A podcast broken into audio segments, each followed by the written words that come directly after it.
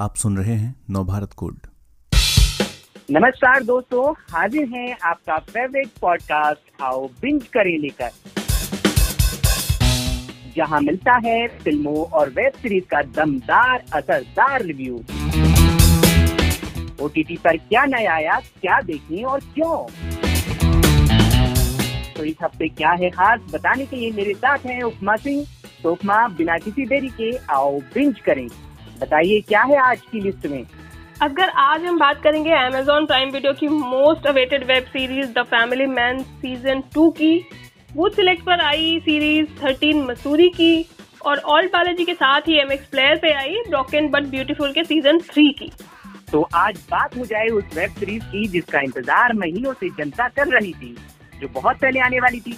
फिर तय हुआ कि चार जून को आएगी और फिर आ गई तीन जून की रात में ही। यानी The Family Man season two.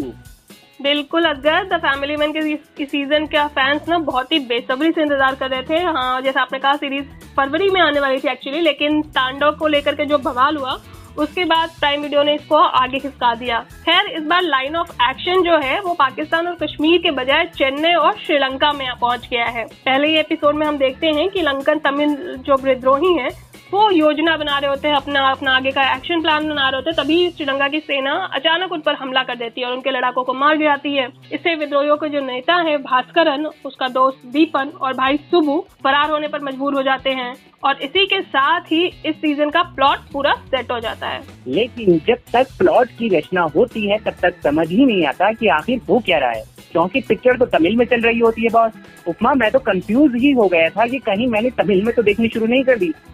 फिर चेक किया सब टाइटल अंग्रेज़ी में आते रहे फिर थोड़ा सा आगे बढ़ाकर देखा तो हिंदी में डायलॉग आए। तो आप समझ सकते हैं कि वेब सीरीज़ का ही कितना बड़ा वीक पॉइंट रहा है। यानी अगर हिंदी वाले लोग दिमाग लगाकर भी समझना चाहें तो समझ नहीं आएगा कि पर्दे पर आखिर चल क्या रहा है। खैर प्लॉट रचने के बाद दिखाया जाता है कि पहले सीज़न में हुआ गैस कांड कैसे हुआ था और फिर बाद में क्या क्या हुआ। आपने ये बात बिल्कुल सही कही। अगर एक्चुअली ये सीरीज़ आधी तमिल में ही कही जाएगी और सब जो है उसके वो अंग्रेज़ी में है तो हिंदी पट्टी वालों को माता पच्ची तो करनी पड़ेगी। मेरे साथ में भी ऐसा ही हो रहा था कि सीन पर ध्यान दें या सब पे। सब टाइटल्स मतलब गौर से पढ़ते रहो तो सीन्स मिस हो रहे थे। तो ये एक मुश्किल आने वाली है दर्शकों के सामने।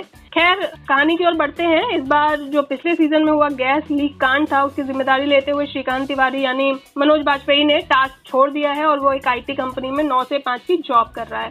फैमिली मैन के टाइटल को जस्टिफाई करने की पूरी कोशिश कर रहा है।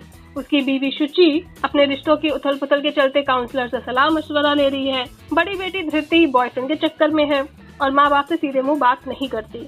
बेटा अथर्व उसी तरह पहले की तरह जो पहले सीज़न में करता था, वैसे ही ब्लैकमेल करके अपनी बातें मनवाता रहता है। कुल मिलाकर इस फैमिली मैन की फैमिली के सारे सिरे जो हैं, वो अलग अलग दिशा में भाग रहे हैं।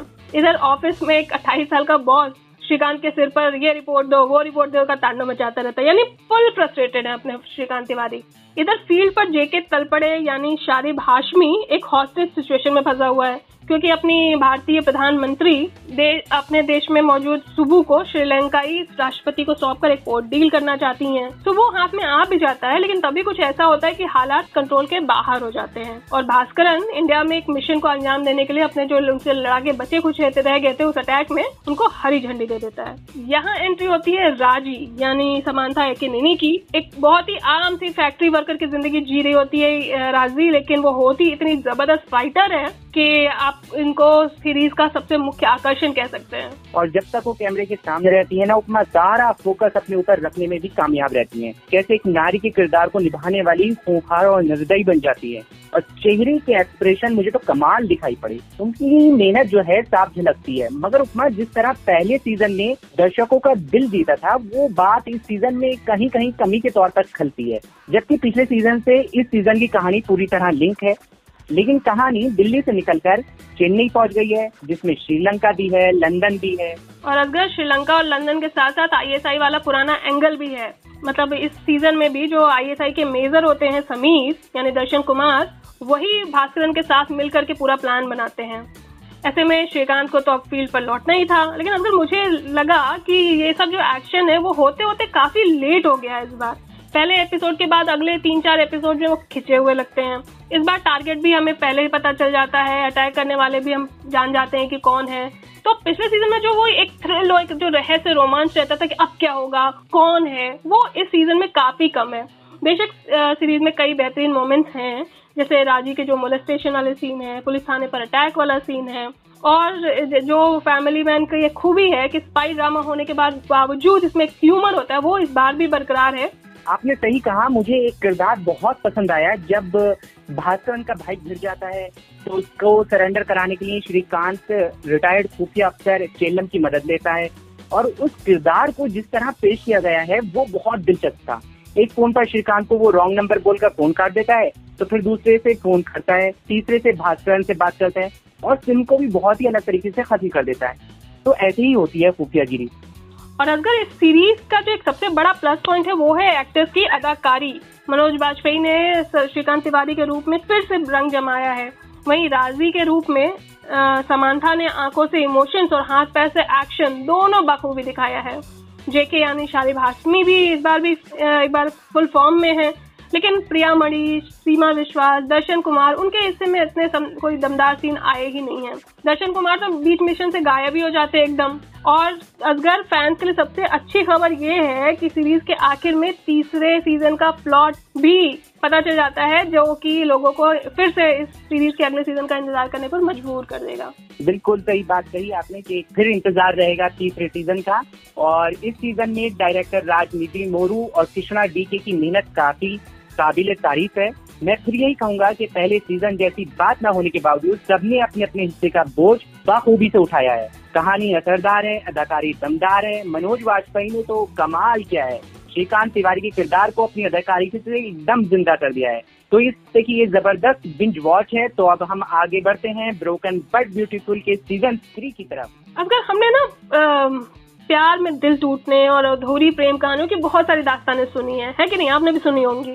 और कई कहानियाँ सुनकर के तो ऐसा लगता है कि भाई कोई इतना प्यार किसी से कैसे कर सकता है? और एक लव स्टोरी की कामयाबी ही ये होती है कि आप उस जो जोड़ा है जो कपल है उससे जुड़ाव महसूस करने लगे लेकिन एकता कपूर की जो ये वेब सीरीज़ है ब्रोकन बट ब्यूटीफुल उसकी थर्ड कड़ी बदकिस्मती से ऐसा नहीं कर पाती। बिल्कुल बदकिस्मती से ये सीरीज़ भी है। उनकी तमाम वेब सीरीज़ की तरह से देश तो किसी कहानी लिए हुए है। हम्म ये लव स्टोरी है, अगस्त्य यानी सिद्धार्थ शुक्ला और रूमी यानी सोनिया राठी की। अगस्त्य एक गुस्सैल फ्रस्ट्रेटेड थिएटर डायरेक्टर हैं, जो बात बात पे आपा खो देते हैं। वही रूमी, अमीर परिवार की बिगड़ैल बेटी है रूमी और अगस्त्य के रास्ते टकराते हैं। शुरू में मतलब शुरुआत होती है तो दोनों के बीच में नो स्ट्रिंग अटैच वाला जो ज़रूरत का रिश्ता होता है, वो बनता है। लेकिन बाद में अगस्त्य को रूमी से एकदम मतलब मरने मारने वाला प्यार हो जाता है। जबकि रूमी की ज़िंदगी का एक ही मकसद है, अपने बचपन के प्यार ईशान यानी एहान भट्ट को पाना। अब ईशान को इधर जो ईशान है, उनको रूमी के अलावा उनकी अमीर जादी दोस्त से लेकर सौतेली बहन सबसे प्यार हो जाता है। इसलिए रूमी अगस्त्य को अपना बैंडे समझती है। जब जब ईशान से हर्ट होती है, अगस्त्य के पास चली जाती है। फिर जब ईशान मिल जाता है, अगस्त्य को किनारे कर देती है। प्रेम के त्रिकोण न जाने आपने कितनी हिंदी फ़िल्मों और डेली सोप में देखे होंगे। एकता कपूर के काम का रिव्यू करना, अब ऐसा होता जा रहा है, जैसे एक ही बात को बार बार नहीं, हज़ार बार बोलना। सारे पुराने माल को एडल्ट का तड़का लगाकर फिर से पैकेजिंग करके वो बेचे जा रही हैं। और उसमें भी ये सोच लिया जा रहा है कि कहानी है सब असर दिखाएगी। अदाकारी कोई मायने नहीं रखेगी। तभी अदाकारी भी नहीं दिखती। सिर्फ़ पर्दे पर आकर भावुक अदाओं के प्रदर्शन को अदाकारी समझ लिया जा रहा है। जबकि वहाँ एडल्ट टीम के लिए भी एक परिपक्वता तो होनी ही चाहिए। एक्चुअली असगर ये जो सीरीज़ है, उसमें रूमी की एक जंग दिखाई पड़ती है कि वो किसे चुने। उसे जिससे वो प्यार करती है या उसे जो उससे प्यार करता है। लेकिन सीरीज़ में जो रूमी की ये डिलेमा है, रूमी का जो ये उहापो है, उसको इतना ऊपर ऊपर से दिखाया गया है कि आपको उसके किरदार के लिए कोई इमोशन ही नहीं फील होता। ना आप उसके लिए खुश होते हैं, ना आप उसके लिए दुखी होते हैं। सिद्धार्थ शुक्ला ने बेशक अगस्त्य के रूप में एक ईमानदार कोशिश की है, लेकिन गुस्से और हार्ट ब्रेक के बाद जो वो खुद को बर्बाद करने वाले सीन है, उसमें वो सस्ते कबीर सिंह ही लगते हैं, जैसे एक डायलॉग में रूमी उनको बोलती है। अपना रियल एंग्री यंग मैन वाला जो साइड है, वो तो सिद्धार्थ ने बिग बॉस में ही दिखा दिया था। इसलिए यहाँ पे एक्टिंग करते हुए वो मतलब रियल नहीं लगते हैं उस तरीके से, उनके दारों में। बाद में जब जो एपिसोड्स आते हैं, जिसमें वो गंभीर और समझदार अगस्त्य के रूप में दिखते हैं, वहाँ ज़्यादा कन्विंसिंग लगते हैं। तो कुल मिला हम कह सकते हैं कि इस प्रेम कहानी में ना गहराई की कमी रह गई है। फिर भी मुझे लगता है कि सिद्धार्थ शुक्ला के फैंस निराश नहीं होंगे। अच्छा तो अगर अब हम आते हैं तीसरे रिव्यू पे थर्टीन मसूरी, एक क्राइम थ्रिलर, मर्डर मिस्ट्री है। कैसी लगी आपको? थर्टीन मसूरी नाम की वेब सीरीज़ आई है वूट पर, जिसमें थर्टीन ही एपिसोड हैं। अगर एपिसोड सात भी होते तो मसूरी मसूरी ही रहती। या ये कहूँ कि और भी खूबसूरत होती। मगर अभी थर्टीन एपिसोड के साथ ऐसी लगी जैसे सैलानी मसूरी गए और पहाड़ों पर बैठकर कोल्ड ड्रिंक की खाली बोतलें और चिप्स के रैपर यहाँ वहाँ फैलाए। कहानी को रबर बनाकर रख दिया है। खींचे ही गए खींचे ही गए और अंत में जाकर वो रबर टूट गई। इस वजह से ना उसमें चाव बचा और न रबर।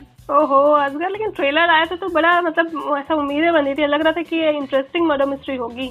मगर इंटरेस्टिंग जरा भी नहीं है बल्कि शुरू से ही बोर करने लगती है। कहानी की रफ्तार बहुत सुस्त रही। स्क्रिप्टिंग को टाइट नहीं रखा गया डायलॉग बेअसर रहे। राइटर कर्मणे आहूजा जब इसे तीन चार साल बाद देखेंगे तो ज़रूर सोचेंगे कि उन्होंने उस वक्त क्या ही लिखा था ये। तो कहानी उसमें ये है कि एक सीरियल किलर है जो अक्स नाम के एक सीरियल किलर को कॉपी करके मर्डर कर रहा है। पुलिस जैसा कि हर सिनेमा में दिखाई जाती है, वैसी ही है, इसमें हताश है और नाकाम। इस वजह से शहर में दहशत फैल रही है। ऋषि पंत यानी विराट पटेल पुलिस अफसर हैं, जिन्हें इस केस की जाँच सौंपी गई है। ऋषि की पत्नी अदिति बिष्ट के किरदार में श्रेया पिलगांवकर हैं, जो पत्रकार बनी है। अदिति के पिता अजय बिष्ट अक्स नाम के सीरियल किलर की जाँच कर रहे होते हैं, तब अक्स गायब हो जाता है। और फिर अजय की मौत के बाद मसूरी लौट आता है। अदिति अपने फ़ोन नंबर पर आ रहे हैं, अनजान फ़ोन कॉल से परेशान है। तभी उसे अपने पिता के बारे में कुछ जानकारी हाथ लगती है, मगर सब राज आखिरी एपिसोड में ही जाकर खुलते हैं कि अजय बिष्ट की मौत क्यों हुई और अब से उनका या अदिति का क्या ताल्लुक है, क्यों वो हत्याएँ कर रहा है। लेकिन ये कहानी कुछ भी नई नहीं है। मर्डर मिस्ट्री में आदिकाल से जो होता आ रहा है वही इसमें भी होता है। हम्म आदिकाल से मतलब मर्डर मिस्ट्री में ऐसे कैरेक्टर धर दिए जाते हैं जिनका दिमागी संतुलन सही ना हो या फिर उसकी अपनी कोई बैक स्टोरी हो इसकी वजह से वो किलर बन गया और फिर आखिर में जाके उसका खुलासा होता है कि ऐसा उसने क्यों किया। एकदम करेक्ट कहा आपने। पूरी कहानी को डिफाइन कर दिया उपमा। ऐसी कहानियों में ये देखा जाता है कि कैसे मर्डर प्लान किया कैसे मिस्ट्री को सॉल्व किया गया। मगर इसमें दोनों ही बातें नहीं है।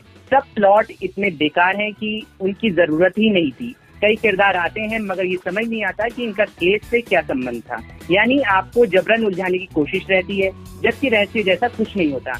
चौथे ही एपिसोड में आप अंदाज़ा लगा लेते हैं कि कौन किलर है। एक्टिंग की बात की जाए तो कोई भी कलाकार फिट नज़र नहीं आता। सिर्फ़ विराट पटेल थोड़ी बहुत कोशिश करते नज़र आते हैं। मेरी सलाह है, अगर आप मर्डर मिस्ट्री देखने के बहुत शौकीन हैं तो ना ही देखें। टाइम भी बचेगा और मूड भी खराब नहीं होगा। तो इसलिए अगले हफ़्ते की बिंज वॉचिंग सुन ली जाए। तो बताइए उपमा क्या आने वाला है नया? किसका करें इंतज़ार? अगर अगले हफ़्ते वूड सिलेक्ट पर आशा नेगी और मृणाल दत्त स्टारर सीरीज़ ख्वाबों के परिंदे आ रही है। वहीं जी फाइव पर सुनील ग्रोवर की नई पेशकश सनफ्लावर आ रही है। तो इन दोनों का ही हमें इंतज़ार करना है। तो अगले हफ़्ते किसने लूटी महफिल और किसने किया निराश बताएँगे आपके फेवरेट पॉडकास्ट आओ बिंज करेंगे। फ़िलहाल हमें दीजिए इजाज़त। सुनते रहिए नव भारत गोल्ड और अगर तब तक तुम और हमें हमेशा की तरह आओ बिंज करें।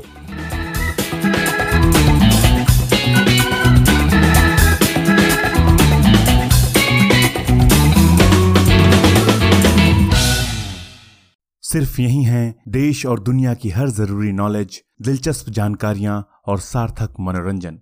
सुने या पढ़ें और रहें दूसरों से दो कदम आगे हर रोज। गोल्ड के पॉडकास्ट का खजाना मिलेगा नव भारत गोल्ड डॉट कॉम पर।